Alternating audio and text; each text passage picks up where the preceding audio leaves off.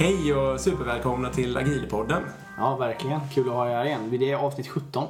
Jag sa fel förra gången faktiskt. Jag sa avsnitt 15. Så vi har två stycken avsnitt 15 och så inget avsnitt 16 och så nu är det avsnitt 17. Så kan det vara. Eh, idag ska vi prata om agil UX. Ja, och vi har en gäst här, Anette Lovas. Mm, välkommen. Tack så mycket. Supervälkommen. Mm. Eh, vill du börja med att berätta lite om dig själv? Eh, ja, jag har jobbat med UX, eller det hette ju faktiskt inte UX från början utan det hette Human Computer Interaction. Eh, eller MDI, människa datainteraktion. Och jag började för ungefär 17 år sedan. Och de enda som ville anställa sådana som oss då var Försvarsmakten. Så jag började med att jobba med stridsvagnssimulatorer inom FMV. Cool. Ja. För det var ingen annan som ville anställa sådana. Som, inte- som hade något konstigt perspektiv på saker och ting. Ja, Faktiskt, för det kommer jag ihåg att jag, jag är ju har jobbat så pass länge så att jag kommer ihåg att det hette HMI på något sätt. För det gjorde det när jag gick på universitetet. Eh, Ja, jag också. och- Det är bara fem år sedan. Är det, bara, det var det precis det jag skulle fråga. För rätt vad det var så ploppade det upp och folk började prata om UX. Jag förstod inte vad det var liksom. Men hur hände det? Eller varför var det viktigt? Alltså, jag, jag har missat det. För det, när jag pluggade för fem år sedan så jag, då läste jag kurs liksom. MDI och HCI, Human Computer Interactions. Och det hette inte UX då. Så det måste Nej, det hette ett tag, så efter det, eh, vad kan det vara, 2004, 2005, då började man prata om interaktionsdesign. Okej. Och jag tror att jag läste någonstans att 2008, 2009 började man prata om user experience. Mhm. Och därifrån. Eh, och därifrån. Och sen har det kommit mer och mer customer experience. Mm. Så det har ju förvandlats hela tiden. Men nu är user Mm, experience ganska... Vad gjorde du sen då? Om du gör din karriär lite snabb här. Du Och sen Försvarsmakten. eh, Försvarsmakten och sen så jobbade jag på någon webbyrå ett tag och sen jobbade jag på Connecta i fyra år eh, inom user experience-grupperingen. Eh, också med webb, ganska mycket webb. Jag gjorde massa stora projekt. Mitt första agila projekt var på Ericsson 2008. Eh, och sen efter det så tänkte jag att jag skulle lära mig andra saker så då har jag varit lite webbansvarig på Lantmännen. Eh, gjorde en lite kort karriär på Arbetsförmedlingen ett år. Mm. Cool. Eh, och, sen, och sen så var jag UX-chef på Expressen under ett och ett halvt år. Mm. Och nu är jag konsult igen Mm. på ett ställe som heter Frontit. Mm. Och då har jag tänkt att jag ska blanda UX mycket mer mot verksamhetsutveckling och förändringsledning. Mm. Så Frontit är ett företag som man jobbar mycket med verksamhetsutveckling och jag tycker att det kan giftas ihop design thinking och verksamhetsutveckling. Mm. Så nu sitter jag på uppdrag på Spotify och samtidigt som jag kör en kurs på Bergs Mm. i digital design. Mm. Och jobbar som lärare alltså. Ja, jag är kursansvarig. Mm. Ja, roligt. Cool. Nu ska du lära oss allt om UX då. Nu ska jag lära er allt. Ja. Nu har vi märkt, kan. märkt det här på försnacket att jag är den som ligger lite efter då. Erik, han hängde med någorlunda. ja, jag är någorlunda uppdaterad än så länge. Det är perfekt. ja, men det är bra. Det här ska bli superkul. Ska vi börja med att och bara definiera lite vad, vad är det UX? Ja.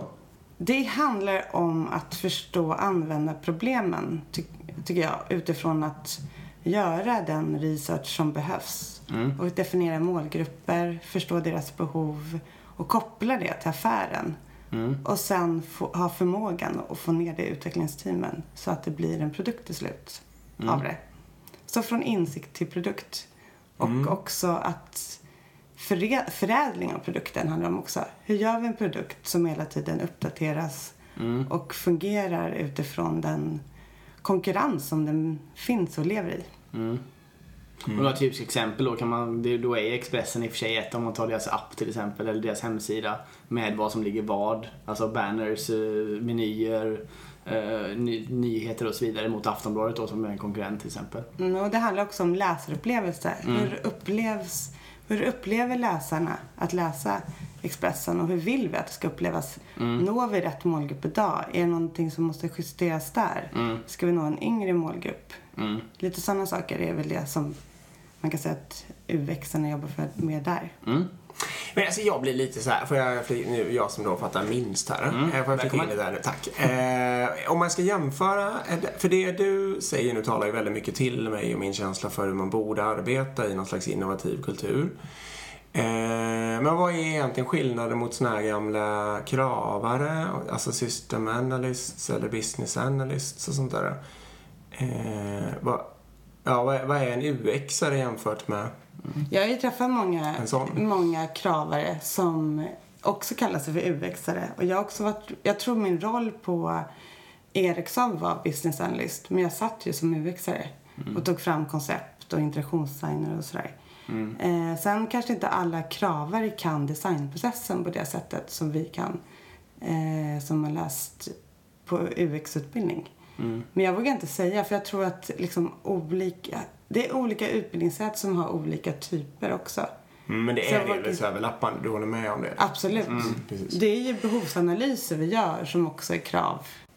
Precis, i min fördom nu då, så utifrån allt det jag tänker och hör just nu så känns det ju som att UX är den moderna, den agila varianten på en kravare då, i någon bemärkelse. Mm, men det är sanning och modifikation. För Förstås. Det, alltså det är ju produktägare kommer in här också. Den rollen eh, kommer ju egentligen in som tar över mycket från det som traditionellt då en, eh, en kravanalytiker gjorde i den gamla processen. Fast produktägaren tänker jag väldigt mycket tar över den gamla beslutsprocessen snarare än eh, Projektledare. Ja, Ja, projektledare, styrgrupp och hela det snabbar ju på det liksom. Ja. Och skapar en real, ja.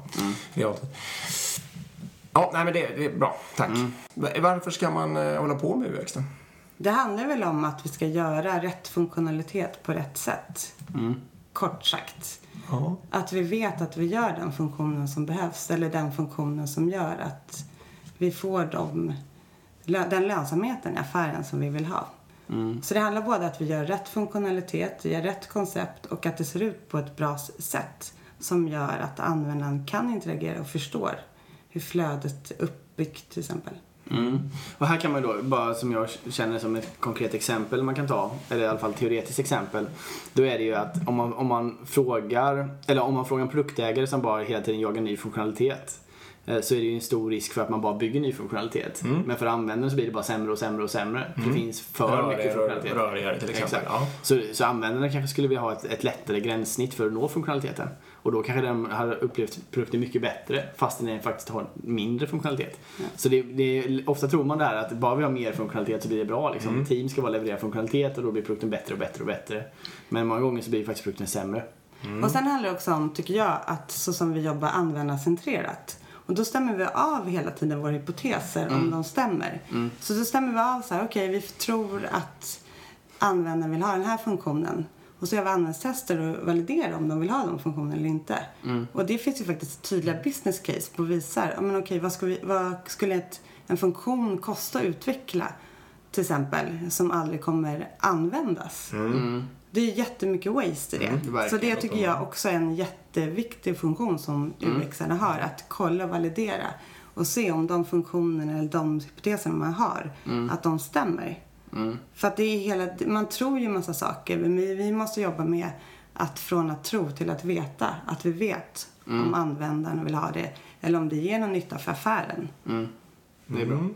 Det är bara ett kul exempel då. Excel, de har en funktion som man kan eh, skicka in eh, eh, förslag på nya funktioner eller nya saker man kan göra med programmet. Så man kan liksom rapportera in ja, helt enkelt user stories rakt in i Självaste Microsoft alltså? Ja, men... Det går väl ändå fan på torra land? Ja. det, är- det är bra gjort av dem. Men det som är roligt är att 25% av det de in finns redan. Ja, det, är- det så alltså. Jag tror- Och jag det är tror- konstant över tid liksom. Så 25%... men om man kollar på statistik så är det så här 80% av all funktionalitet som utvecklas används inte. Nej, så är det. Också. Så det kanske, vi kanske ska göra mindre saker bättre saker. Och inte fler saker. Antagligen är det så. Ja, okej, spännande. Verkligen. Om man ska mäta upp det här då, då är det väl antal klick man mäter antar jag? Ja, om man vill veta om hur många som klickar så kanske det är det. Vi pratade om eh, användarresearch här, att man kan, eh, att den kan vara både kvalitativ och kvantitativ. Och det kanske är lättare att hänge sig åt den eh, kvantitativa. än Men jag tycker UX hand- handlar också mycket om att andra ska förstå varför vi gör saker och varför vi måste göra djupintervjuer eller varför vi måste göra användningstester och sånt. Och förmedla det till dem de sitter tillsammans med. Mm. Och här tror jag det finns en risk då. Om jag, om jag sätter mig nu som, eh, om jag tar på mig verksamhetschefsrollen här och jag betalar för eh, IT-avdelningen där ni jobbar nu och där du jobbar med UX då. Eh, så så finns det ju en, en risk, i alla fall enligt min erfarenhet, att verksamhetschefen går med på att okej, okay, vi ska göra en studie nu och undersöka det här. Hur, det, hur våra användare faktiskt tycker om, eh, om vår produkt och så vidare. Och så tar vi in en UXare. Och sen så får jag tillbaka en rapport på 75 sidor mm. eh, som jag då ska läsa och ta mig till och så rinner det ut i sanden för, för någon användare är arg för det finns någon bugg som inte funkar och sådär. Eh, hur kommer man runt det då? Jag tror att de, alla, de flesta av de här rapporterna blir alldeles för långa och det blir inte så inkluderande heller i när man gör det tillsammans med teamen. Jag har sett jättemycket hända på att man till exempel bara intervjuar under en dag så tar man fram en prototyp och så ser man om det funkar mm. och inte funkar och validerar den prototypen. Och jag tror mycket mer på att det är på något sätt också hur man pratar, vilken dialog man har med man beslutsfattare. Man ska inte fråga alltid vad man ska göra utan ibland kanske det handlar om att bara gå ut och testa och validera saker mm. och visa upp resultatet och berätta syftet och mål och vad man verkligen kan få, få för outcome av den produkten man tar fram. Mm. Förstår vad jag menar? Att, mm. man, att man inte frågar man ber liksom inte om lov utan man, vi, man bevisar att saker funkar. Mm. Och sen tyckte jag, jag tänkte på en annan bra sak där är väl att man kanske inte ska låta en UXare specifikt springa iväg utan man kanske ska ha med teammedlemmar så de verkligen förstår, eller verksamhetschefen för den delen också. För att få den inputen, eller produktägare då, så man faktiskt omsätter det i riktig funktionalitet också. Så det inte bara blir den här stora rapporten som sen rinner ut ingenting. Och att design görs tillsammans. Man mm. brukar prata om att de bästa designerserna är de bästa kommunikatörerna. Det är på något sätt dit man vill nå. Mm. Precis som du säger, att då ska man ju ta med sig beslutsfattarna och göra design tillsammans. Det finns ju massa metoder och verktyg som till exempel design, designstudios där man faktiskt skissar tillsammans med andra intressenter eller de utvecklingsteamet. Mm. Mm, verkligen. Mm. Vi har ju, det har vi nog pratat om förut va, men sådana här designsprintar. Mm. Det är lite Google bra. Design Sprint. Precis, det ja. vi har tagit ett sånt koncept från Google och, och anpassat det lite, eller gjort om det lite. Ja. Och det är men... jättebra att komma bort från de här rapporterna med Google Design Sprint. Mm. För då är det ju liksom bara under en vecka man ska lösa ett problem, ett mm. tydligt problem. Mm. Och då hinner man, på en vecka hinner man göra user research, man hinner ta fram prototyper, man validerar dem och sen så implementerar man det på en gång. Mm. Och det ska man göra tillsammans med sitt utvecklingsteam. Mm. Och det blir väldigt fokuserat utifrån, ah, men nu ska vi lösa det här problemet tillsammans. Mm. För vi har ju varit nere i, alltså sådana där är ju körda nere på en dag och på en halv dag och sånt där beroende på vad det gäller. Till mm. och med faktiskt. Mm. Och framgångssagan brukar ju alltid vara att vi lyckas få ihop alla, alltså på, både beslutsfattare och utvecklare eller åtminstone arkitekter eller något sånt där som förstår tekniken eh, och användare i samma rum. Mm. Och det gör ju alltid underverk. Det gör ju alltid just att man förstår det här, vad är det egentligen som spelar roll och så vidare liksom. Mm. Vad ja, kostar det, och, vad, och, vad, och vad är det som funkar? Exakt, och det är sällan de personerna bara är i samma rum. Så bara sätter dem i samma rum skapar ja. ju magi liksom. Mm. Man hade kunnat bjuda Och ta med kundtjänst också. Det är bra tips. Mm. Ja, det har vi ju inte gjort. Nej, för att oftast man ska mm. tänka dem också, inte bara slutanvändare, utan det finns också som, sådana som är inom organisationen mm. som är mm. specialister på kunderna. Liksom. Mm. Kundtjänst har ju superkoll på vilka problem som finns där ute. De är ju våra super, mm, superstars. Ja, men jag, jag var lite så här, eh, jag fortsatt lite på den här tråden med, ibland kan jag uppfatta UX som att de gärna vill göra långa utredningar och sånt där. Eh, är det liksom en, eh, du gillar ju inte det då, men vad, vad, vad kommer det sig liksom?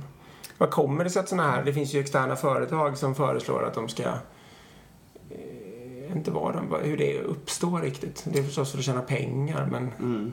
sitter man där 35 powerpoint jag tror att man har oftast, man tänker att man ska intervjua så många som möjligt i stora förstudier. Eh, och att man, eh, man tar inte det lilla och testar om det verkligen funkar. Så då blir det liksom, alltså på något sätt så vet man inte om saker funkar eller om saker är bra förrän det kommer ut i produktion. Mm. Så då ska man egentligen minimera just det här förarbetet för man får släppa saker det är med riskmedvetenhet att göra kanske också. Att mm. man är så här rädd för att om man släpper det här så kommer, man vill ju att det ska vara ordentligt och att det inte ska finnas något fel mm. innan man släpper saker. Mm. Och nu börjar man ju prata om UX med att man vill kolla, man vill släppa saker så fort som möjligt. Det behöver inte vara pixelperfekt. Mm. Man vill bara se om det funkar. Mm. Måla på papper och sådär. Men precis, och det är väl där vi kommer in på agil UX också kanske. Alltså Ja. i, i den ag- agila UX-världen, om vi får kalla den för det då, så kanske inte de här långa rapporterna finns liksom.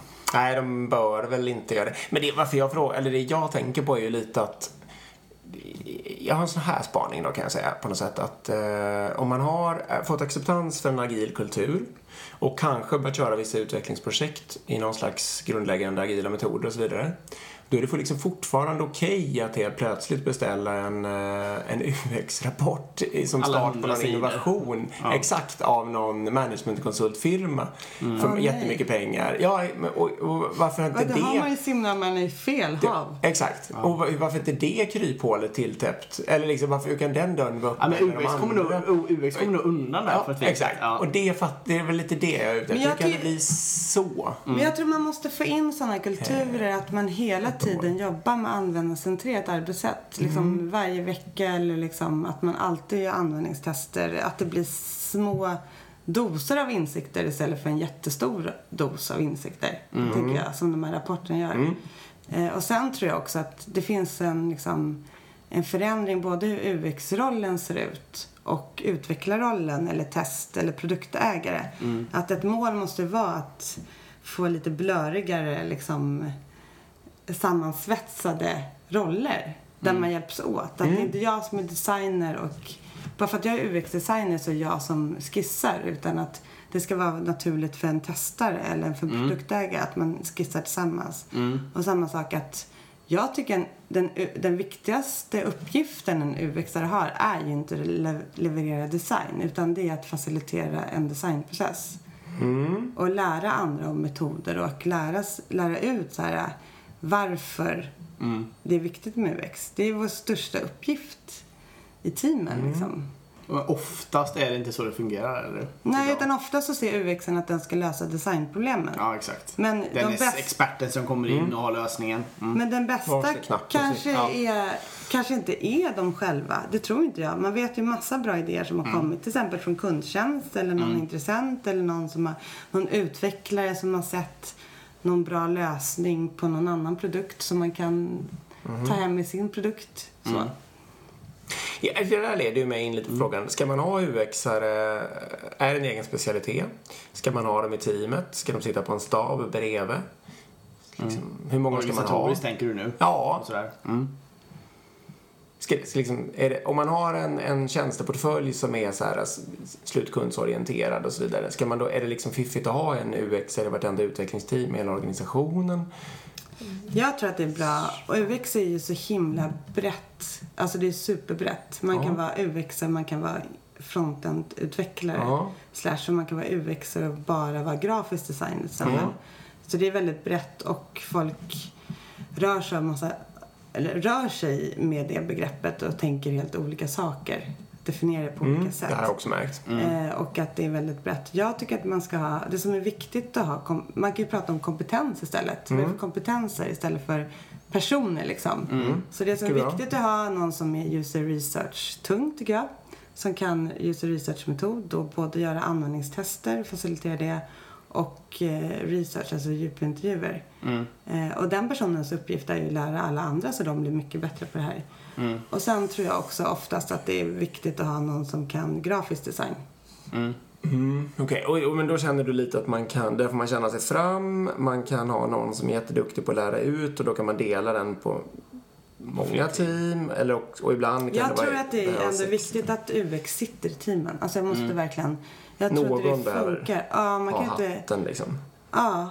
Och jag tror ju ändå att man behöver den kompetensen, den erfarenheten. Men man ska inte se att det är bara dens uppgift att göra det. Utan man ska liksom spilla över det på de andra teamet. Det är dens uppgift att facilitera liksom att vi driver saker med användarcentrerad utveckling. Mm, okej. Men du tycker inte att det räcker att det sitter en mentor i hörnet eller liksom en mentor delad på fem team utan du tycker att det bör Jag har aldrig sett det någon... funkar. Nej, Jag tror att starkt det- argument Ja, för någorlunda. övrigt.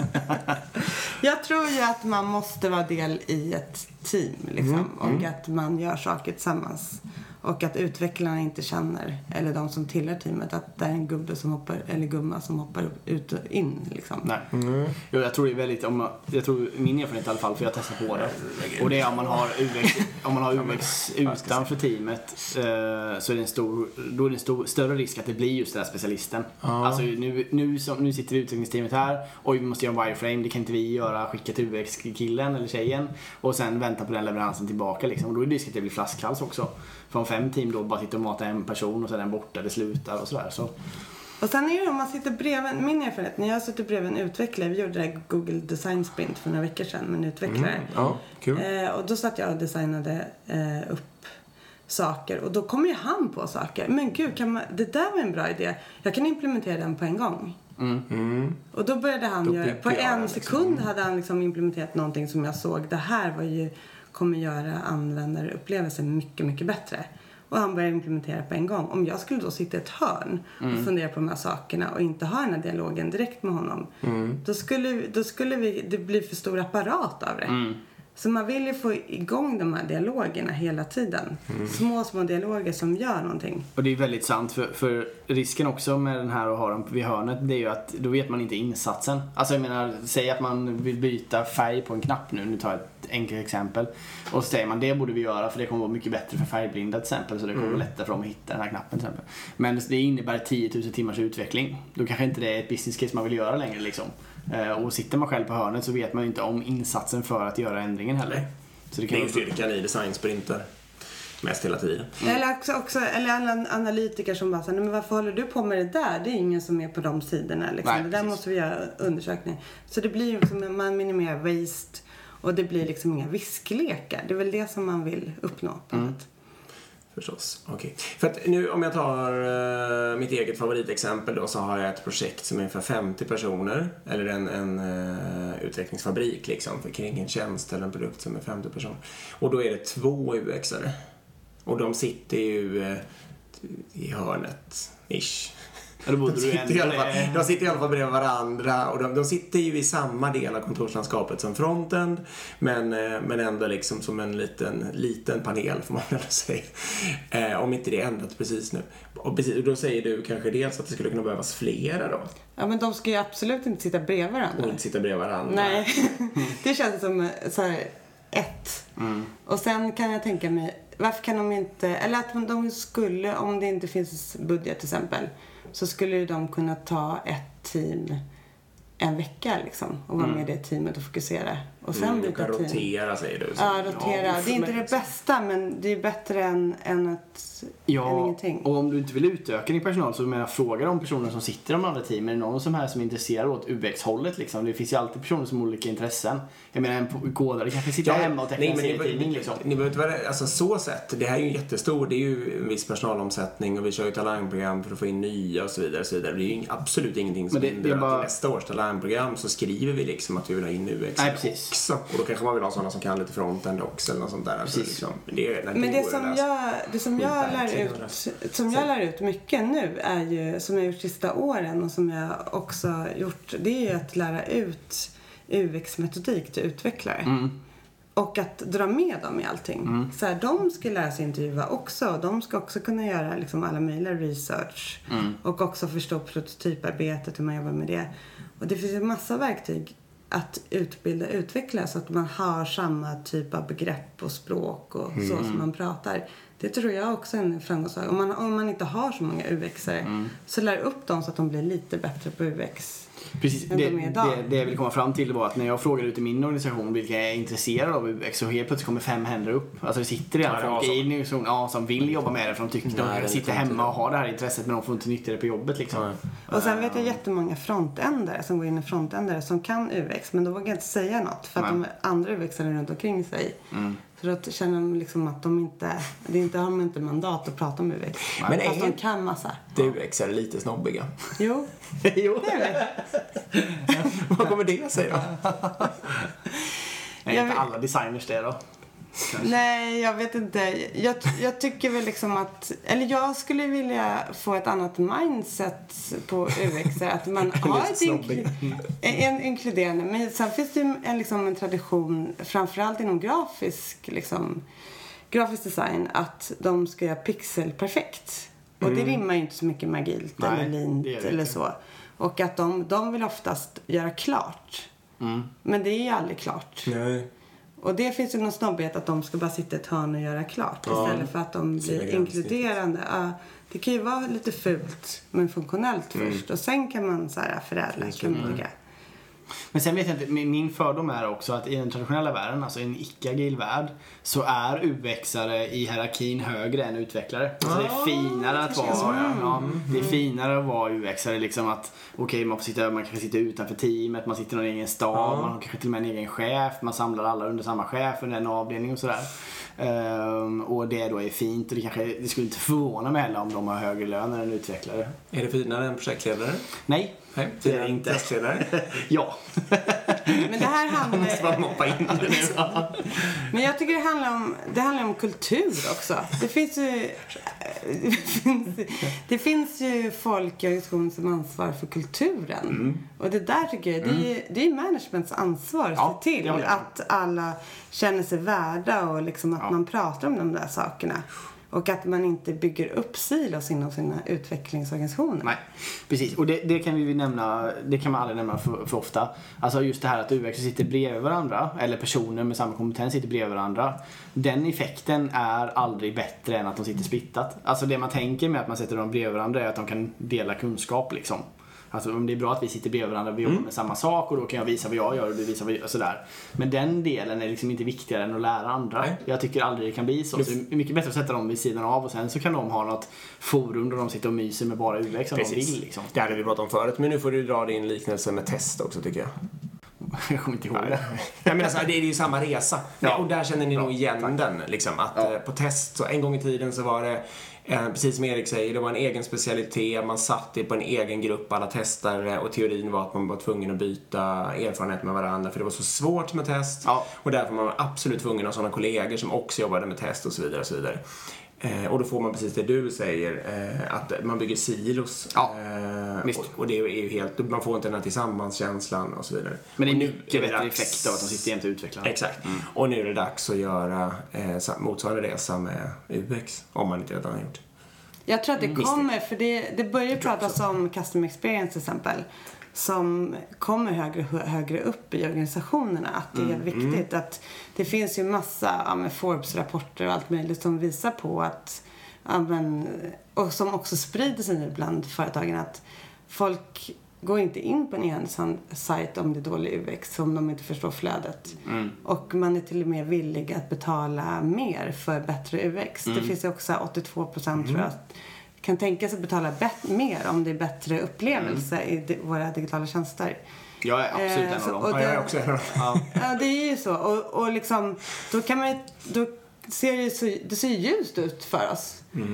Du kommer ha ett jobb. Jag kommer ett jobb några år till. Det är ju bra. Men, men jag tror också att vi måste se, tänka på, det finns ett, ett nytt begrepp som slängs ganska upp i management, det är design thinking.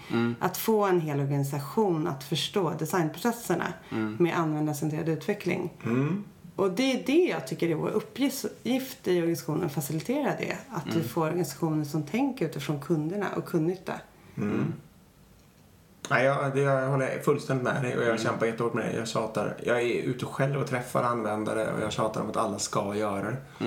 Eh, tycker jag var och varannan vecka. Det är väl Man kan ha som måluppfyllnad för varje person i en organisation. Du ska träffa en användare en gång i veckan. Då skulle vi kunna göra så mycket bättre En gång i tjänster. veckan sa du. Ja, det är väl bra. Ja, men jag känner att man ligger ju ständigt efter. Jag är liksom på full... En gång om året För, nej, jag är med på att alla ska ha gjort det en gång. Det här är En gång? Ja. Nej. Nej, men alltså... Jag, En gång i månaden då? Någonstans måste Det är man väl- börja. Nej, ja, På vissa tjänster så... så Du har helt rätt. Ja, så det man en- jobbar, om man jobbar på Spotify så har man ju grannar som håller på med Spotify. Bara man sitter och tar en kaffe och pratar Spotify. Jag försöker inte mm. försvara, eller liksom, jag försöker bara förklara att jag ligger lite efter. Ja. Jag. Det- Jag försöker inte Allt är till. prioritet. Ja, men självklart är det ju det. Men det leder ju också till så här, eh, jag och en utvecklare var ute och träffade eh, två användare eh, i, alltså bara så här, jag hade liksom bjudit in mig själv via en annan chef och så anteckningsblocket och bara hur funkar det tycker ni? Eh, Men det ledde ju snabbt till den spin-offen att de utvecklaren och de hittade ju varandra och han bjöd in dem att komma till eh, liksom och visa mer för alla utvecklare och så vidare. Så att, och då, nu, nu kanske de faktiskt hörs en gång i veckan. Det skulle ju kunna vara så i alla fall. De har ju åtminstone mycket lättare att lyfta på luren. Jag tror att, det, att eh, min, min eh, erfarenhet också att utvecklare, de måste... Eh, när jag försöker få utvecklare användningstest så finns det liksom en ovana som allting när man ska börja jobba på ett nytt sätt. Och där måste vi hjälpa dem liksom att se till att de går ut och pratar med användarna. Och jag vet av erfarenhet när de har väl gjort det så tycker folk att det är kul. Ja, men det är liksom Det är min erfarenhet också. Men det är också en ganska så hög tröskel Ja, för att komma dit och pusha. Så då måste du hjälpa till. Liksom. Det handlar om att förändra ett mindset på hur man jobbar och hur man tänker. Men det har dubbla positiva sidor för det är ju positivt för individen som faktiskt utvecklar men också kunden som använder produkten blir ju superglad ofta. Ja. Oj, får jag vara med och påverka? Är det möjligt Ja. liksom? Det är bygga relationer. Ja, verkligen. Så det blir en win-win där.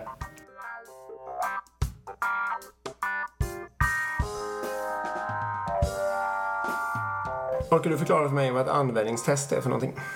Man kan göra det på... på Vad skönt att det kom ett nej där. Nej, det orkar jag faktiskt inte. Nej, men det handlar om att man kanske har tagit fram en navigation till exempel. Som du har byggt. Du kan ha sk- skissat det på papper eller du kan ha byggt en prototyp. Och sen så går du och, och träffar x antal användare som du har definierat utifrån din målgrupp. Ja. Och sen gör, ber, så berättar ett scenario och så ber de utföra scenariot. Och så be- ber du dem prata och säga vad de upplever inom scenariot. Nej men det här var ju svårt att förstå. Vad menas med den här rubriken? Eller ja, den här förstod jag inte jag skulle trycka på. Det här känns komplicerat. Kanske man då får som okej. feedback. Eller det här känns enkelt. Och man kan ju testa det mesta. Man kan ju testa både interaktionen, man kan testa begrepp om det funkar. Man kan testa ikoner, man kan faktiskt också testa grafiskt, grafisk design, grafisk manér. Ikoner är ju väldigt viktigt att testa. Det brukar jag testa ganska ofta. Och, Och testa så här, men nu har vi tagit fram massa ikoner. Funkar de? Fattar folk vad det betyder? och då säger du bara liksom tryck på skriv ut och så ser de om de väljer rätt knapp så att säga. Ja, eller ikoner kan man ju testa genom att man bara visar en massa ikoner och så frågar jag så här, vad Vad tror är ni det att här? det, vad är det här är? Ja, okej. Vad är det för funktioner? Options. Ja. Eller man kan visa liksom rubriker bara. Vad tror du finns under den här fliken? Mm.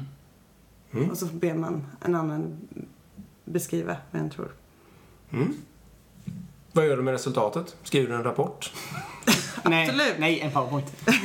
En? Jag älskar PowerPoint. 45? som, vi, som vi sen sparar i ett arkiv. ja, exakt. För höga chefer att läsa. Nej, men vad gör du med resultatet? Resultatet? Mm. Eh, nej men det går ju direkt. Antingen har jag en utvecklare med mig som Mm. vi gör. Då går vi tillbaka och reviderar de skisserna vi har gjort, eller prototypen. Och sen så tar vi någon slutsla- slutsats kring ja, men vad är det för någonting som vi ska ändra på och vad är det för något vi ska gå vidare på. Ibland blir resultatet också att det blir ännu mer ovisst. Och då måste man ju gå tillbaka och skissa om sakerna Mm. och göra om och sen göra nya tester. Mm. Det finns särskilt begrepp i min erfarenhet. Det är jättesvårt att sätta så här, första gången man testar dem om, och få så här, en, ett resultat som man verkligen kan förlita sig på. Alltså om man försöker föra in nya begrepp Ja, till precis. exempel. Ja. Ja. det kan man ju tänka det tar ganska lång tid att, Mm. att hitta rätt nyanser. Men sen är det inget, användningstester är ju inte, det är ju resultat för att få in saker och krav i produkt, produktutvecklingen. Men det kan man ju hela tiden förändra, det förändras ju hela tiden. Mm. Det är inget ristat i sten- sten liksom. Nej. Mm. Ja, men det är ju, ja, precis, tack. Det- Vad, vad är, jag hugger in på en annan fråga. Ja, vad är lean UX och hur skiljer det sig mot agil UX? Vi älskar buzzwords. Mm. Och sen så är det så härligt för då kommer man få så här en massa arga meddelanden sen. Varför säger du det där för? Mm, det är bra. Eller hur? Det vill vi ha.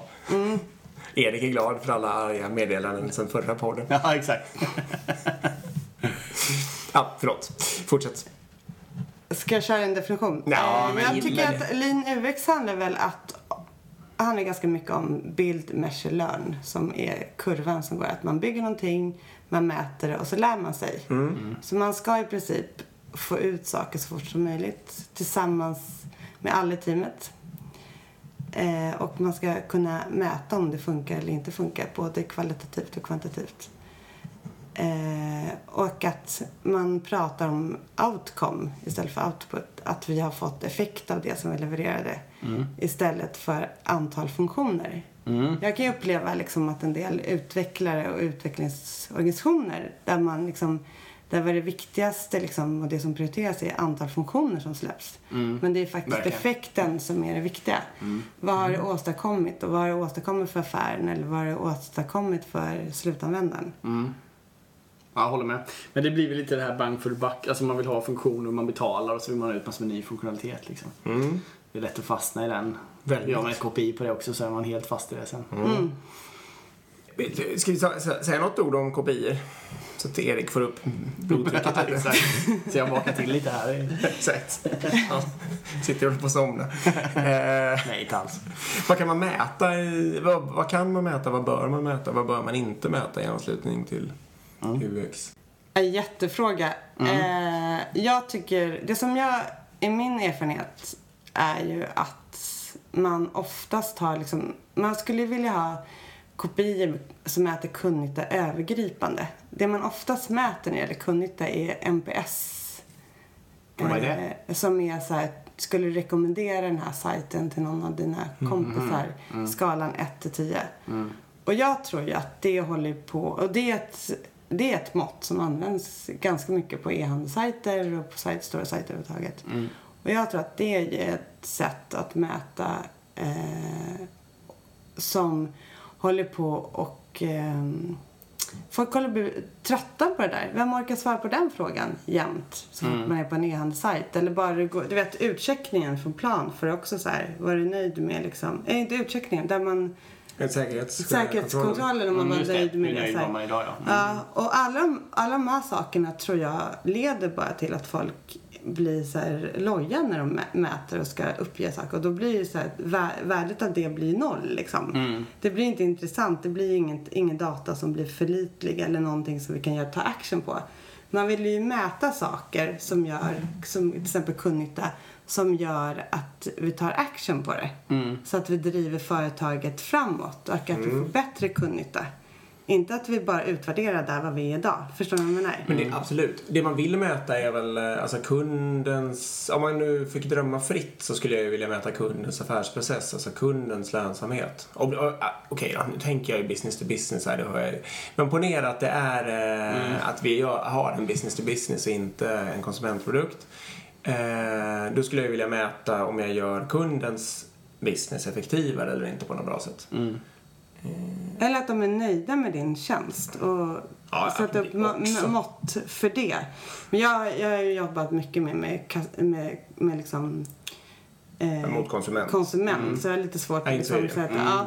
Men till exempel, ja men nöjda med att, till exempel jag vet att inom resebranschen, en sak som man vill få reda på är ju till exempel om eh, förinfo, till exempel om flyget är försenat, om tåget inte är försenat. Att du får till exempel förslag på en ny rutt eller in, den informationen. Och det, kan, det är en sån här mått som man kan mäta som gör att folk känner sig nöjda och omhändertagna. Man kan också mäta, liksom, det finns ju massa olika faser i liksom hela kundresan som man kan mäta på olika sätt. Men jag tror absolut att man ska hitta mätetalen som pekar på, som drar organisationen och företaget framåt och inte där man är idag. Det är mycket här att fokusera på sin kund i alla fall. Ja, men det är oftast, oftast används kopior och affärskopior som blir som de, de som gäller. Och då blir det att det blir på bekostnad av kundnytte, kundnyttekopiorna. Mm, det borde ju vara samma sak. Det borde vara samma sak och de, kopiorna borde vara skarpare som gäller båda affären och slutanvändaren. Att båda delarna blir nöjda. Men här, här har man problemet med chefer och mellanchefsnivåer och hela den grejen. För det, det du kommer följas upp på som mellanchef eller chef är ju liksom din budget. Och din budget skapar ju inte någon kundnytta. Men det är Nej. där man sätter alla sina kopior. För det är chefen följs ju inte upp på om man har gjort nöjda kunder eller inte. Utan den följs upp på om man har hållit sin budget. Och det, Och då är det det man vill visa upp till sin chef och sin chef vill visa till sin chef att ja men kolla jag håller min budget här. och det är kanske därför vi inte har fått några bra skarpa kundnyttekopior. För jag tror att det är, liksom, det är mycket mer långsiktigt. Kundnyttighet kanske är mycket mer långsiktigt och lojalitet och sånt. Eh, och därför oftast kopior pratas om inom UX-världen bara UX-kopior. Och då blir det lite fel för man vill ju ha kundnyttekopior som gäller för hela organisationen. Ja. Som arbetsförmedling borde jag ha så här, hur lång tid tar det från en arbetssökande, från att den blir arbetslös tills att den får ett jobb. Mm. Den effekten, det är ett liksom, ett kopi ledtid. som, ja. To- Total ledtid, precis. Från en till en liksom. Och om den minskar då blir nöj, fler, fler arbetslösa nöjdare. Ja, och samhällskostnaderna minskar och alla Ja. möjliga bra effekt. Nej, helt sant. Mm. Bra, cool. Så undvik eh, specifika UX-kopior. Det är alltså... Alternativ, lägg dem i en rapport. Eller Och göm dem. och göm dem. Arkivera dem. Plocka fram dem när mellanchefen. Ja, exakt. Men jag, jag tycker det viktiga är, är ju att alla ska ta del av samma visioner och mål. Liksom. Kopior är ju mål, på sätt- är ju mål som man ska ha. Och vi måste ha gemensamma mål, annars blir det jätteknas. Mm. Ni gillar rapporter. Ja, verkligen. Jobbar ni mycket med dem? Ja, jag är mellanchef. Ja. Ni, ni har pärmar. Nej men herregud vad jag är. Det är ju lite så här, vi jobbar ju lite i en sån kultur där det håller på att kanske ske en omställning. Ja. Eh, och, men men liksom, det kommer ju alltid såna här reflexmässiga olika grejer då. Att nu vill jag ha en rapport på det här och det här liksom. Och då är det som man inte vet om man ska skratta eller gråta ibland liksom över att vi har pratat servant leadership tio minuter tidigare och sen så är det någon som vill ha en rapport med massa kopior i liksom. Ja. Ja. Så Men är det därför någon gång som också. rapporter kan bli vara bra då? Någon- Alltså, pff, rapporter kan väl, de kan väl ha ett värde ibland. De kan ju till exempel tvinga en att tänka efter och se sin egen helhet och lite sådana där saker. Så jag säger inte att de alltid är dåliga. Men det driver ju generellt inte de beteendena som man vill ha i en agil utvecklingsorganisation. Nej. Att be om rapporter, det är ju det. Nej. liksom. Så är det. Jag gillar inte heller rapporter. så Nej. jag- Nej, Jag bara vi hör det. Testar. Vi börjar förstå det också. Vad har, vi, har vi något mer? Ja, kanske... Vad heter det, själva diversity-frågan eh, nämnde du någon liten här i vårt inledningssamtal att du kanske ville prata om. Vill du säga någonting om mångfald? Ja, jag tycker gen generellt, eh, det som jag försöker säga liksom, inom UX så är inte UX, alltså, här, att jag försöker att alla ska bli UX, det är ju på något sätt det som är målet. Och också så här, samma sak att i de här, men vi pratar ju om hela tiden om tvärfunktionella team inom agilt. Och varför, varför liksom är det så svårt att få till det? Varför, vi ska ju sudda ut våra liksom, roller, bli bättre tillsammans och förstå var- varandra tillsammans. Och Jag tycker fortfarande det finns en otrolig uppdelning på vem som ansvarar för vad. Mm. Ja, men det gör det.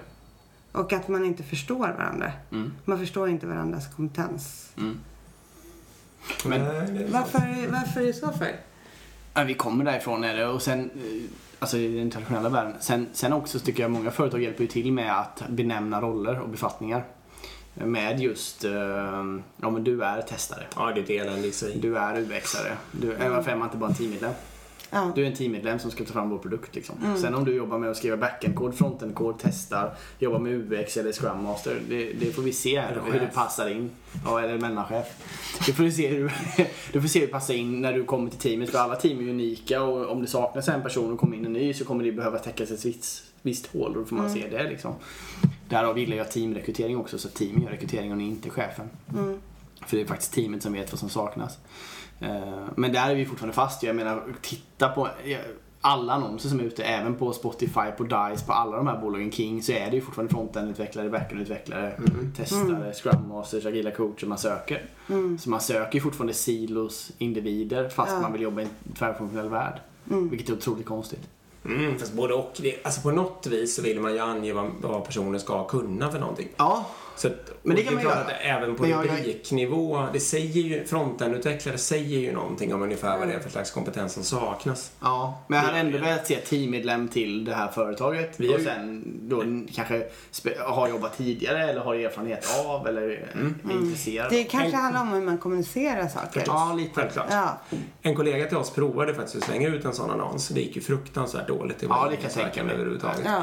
Eh, Då hette det skrumteamsmedlem tror jag. Ja. Eh, Och så stod det med i texten om det var fronten, backen och test och att man kunde kunna flera av dem och så vidare. Men det, det, världen var inte mogen för hans kreativitet.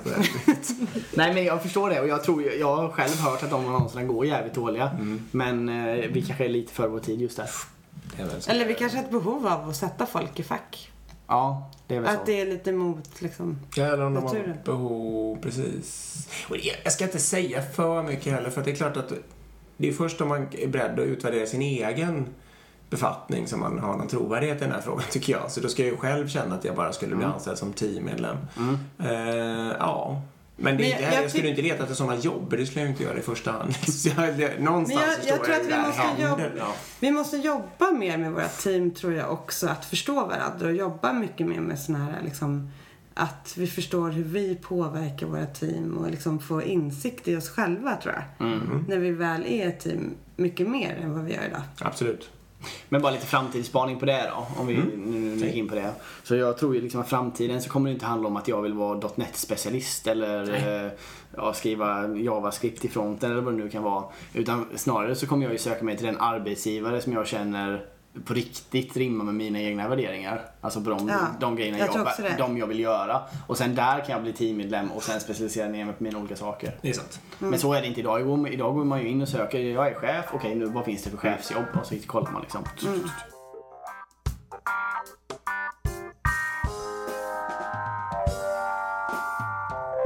Nyckelordet är väl eh, tillsammans, här, va? Absolut. Mm. Och sudda ut. Så det är ut roller och befattningsgränser och så vidare. Satsa på människor, eh, dela kompetens. Ta in människor som har UX-kompetens men se till att de gör det tillsammans så att de sprider sin kompetens till andra människor. Och se till att det hela tiden finns någon i teamet som har den eh, kompetensen. Är det en sammanfattning av? Och, och också hela tiden lägg till. mäta, mäta och se att man gör rätt saker. Och mäta nära kunden och titta på kundens nytta och så vidare. Vi ska över på dagens fråga då. Dagens fråga är att Erik ska ta revansch för sin groda från förra gången. det ska. Så nu, nu duckar vi andra här och stoppar i aldrig- hörselpropparna så, så ska han ranta Så kör jag en kvarts rant här. Nej, inte alls. Men, men det är ju bara kul också för man märker att podden börjar växa. Eh, I början så har vi massor med plumpa grejer och då fick man ingen feedback alls. Så fort man säger någonting nu som inte rimmar med de agila värderingarna eller något annat så får man massa feedback direkt. Eh, jag sa någonting om värderingar i förra avsnittet som har väckt väldigt mycket uppmärksamhet. Och det är kul att ni hör av er. Det uppskattas verkligen. Det är skitroligt. Det är fler som får skriva mail eh, till oss. Eh, vilket ni kan för övrigt göra på agilpodden.gmail.com. Bra, Eller snyggt. på vår Instagram. Agilpodden. Bra. Eh, vilka radioövergångar. Eh, nu, till, nu till värderingsgrejen då. Det jag menade förra avsnittet Eh, var ju inte att jag tycker att alla värderingar är skitdåligt. Utan det jag var inne på är att det många gör, som jag ser i alla fall, det är att man tar en ledningsgrupp, man åker till en konferensgård, man stoppar ner fem värderingsord på ett papper och sen gör man en utrullningsplan för detta och kastar ut till sin organisation. Det tror jag är en dålig idé och jag tror inte det funkar. Jag tror det är väldigt få företag som på riktigt har lyckats få värderingar eller en kultur som är som gör att det främjar innovation. Mm. Förstår ni? Det, det är en förtydligande. Det, var det tydligare? Så jag, men det är klart jag tror om, om på riktigt, om det är ett företag som har värderingar i väggarna och alla tror och jobbar för det och går den riktningen så tror jag absolut det kan främja innovation. Men jag tror det är väldigt få företag som, företag som har kommit dit och jag tror många lever i illusion att de är där. Bara för att de kan rabbla de fem grejerna på handen men det betyder egentligen ingenting. Nej. Eh, och, och det jag också var inne på är att jag tror inte att människors eh, drivkraft får blandas ihop med de här värderingarna. Alltså det är ingen människa som går till jobbet på grund av att det står fem värderingar på ett papper. Nej. Utan det är en drivkraft hos individen, att man vill göra någonting, man vill bli sedd, man vill tillhöra en grupp eller man vill tillföra samhället eller vad det nu kan vara. De grejerna får inte blandas ihop med de fem värderingarna som de här företagsledningarna har skrivit ner på ett papper. Men varför har man värderingar? Man har ju värderingar för att man vill att folk ska bete sig på ett visst sätt. Ja, och det var det jag var inne på då att om jag hade varit VD för ett företag så hade inte jag haft värderingar. Inte nedskrivet på papper i alla fall. Utan då hade jag hoppats att de var självklara i företaget snarare. Det, det, det var min tes och därför är jag inte så jättemycket för värderingar på papper. Som ska rullas ut top-down. Och om man nu ska ta en touch på det här med värderingar så kanske man ska göra det bottom-up istället. Fråga de individerna som jobbar på golvet. Vad är, vad är viktigt för er liksom? Och så bygg värderingarna på det istället. Men det här är sinnessjukt känsligt alltså. Men, men, ja, precis. Jag känner, för att om, jag tittar, om jag går till mig själv Mm. eh, och jag tänker så här att jag skulle leta efter en annan arbetsgivare än den jag har. Eh, då är en av de sakerna jag tänker att det ska vara ganska stark företagskultur. Mm. Alltså att det ska finnas värderingar.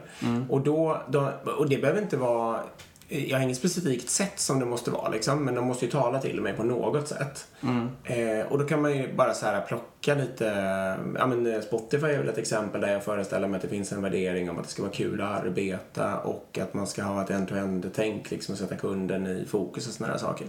Och det är ju sånt som jag attraheras av då till exempel. Eller Google eh, har väl liksom en uttalad värdering att det är okej att att chansa och satsa på innovation och misslyckas och sådana där saker. Föreställer jag mig. Jag vet inte om det står på något papper men det är i alla fall det jag förknippar med Men precis, men jag tror, jag tror de företagen du nämner där är företag som har gjort den resan och skapat den kulturen och den liksom snarare än att de har gjort en top-down implementering av värderingar som en företagsledning har bestämt. Det är mer det jag är inne på. Men det har väl alltid att göra med hur man gör saker. Mm. Man kan ju, det, det skulle ju funka att man skulle definiera värderingar och att man som chefer lär sig och liksom, ja, men hur, vad betyder det här för mig? Mm. Och, och vet du, bete sig på det sättet, tänker jag. Mm. Mm. Och då skulle det Absolut. vara trovärdigt. Ja, visst. Så det handlar om, väl också hur man kommunicerar de här värderingarna. Mm. Även fast uppifrån så kan det ju vara bra. Jag tror att det kan funka. Ja, det är klart det kan. Och jag, men jag är inte ute efter de enstaka fallen och det funkar. Jag bara tror att i majoriteten av fallen så funkar det inte. Nej, men så och det är väl också, du, ni har ju bägge rätt. Nu sitter jag och medlar lite. Ja. Nej, men om man tänker sig i fallet eh, IKEA till exempel, nu gissar jag lite, men då föreställer jag mig att de har ganska starka värderingar. Och att de finns nedskrivna och att man jobbar med nya chefer. Mm. Eller fallet Toyota då till exempel, för att ta ett annat favoritexempel. Mm. Eh, men då är det ju inte så att man först, man börjar ju inte med det tomma pappret och bara skriva något där. Utan då har ju liksom det hela, de har ju kommit från väggarna från alla människor som har jobbat där, från tongivande gamla chefer och så vidare. Och sen har man skrivit ner dem Mm. och inte tvärtom. Och sen rekryterar man ju utifrån värderingarna. Förhoppningsvis. Ja. Nej, sant. Men då, då var det i alla fall... fått din revansch? Ja, jag vet inte. Lite kanske. Jag ville bara vara tydlig att jag Nu tycker inte alla värderingar är värdelösa. Det är inte det som var min poäng. Ja, det var agilpodden at gmail.com. Exakt, fortsätta Du göra bara, släpp loss det bara. Han kommer läsa vartenda mail. Ja, det kommer jag faktiskt. Han kommer inte sova på en vecka. Nej, jag kommer inte svara på en vecka.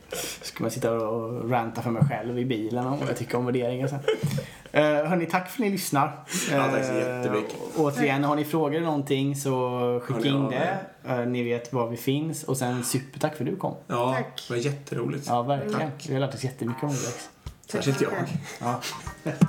Ha det bra. Hej. Hej.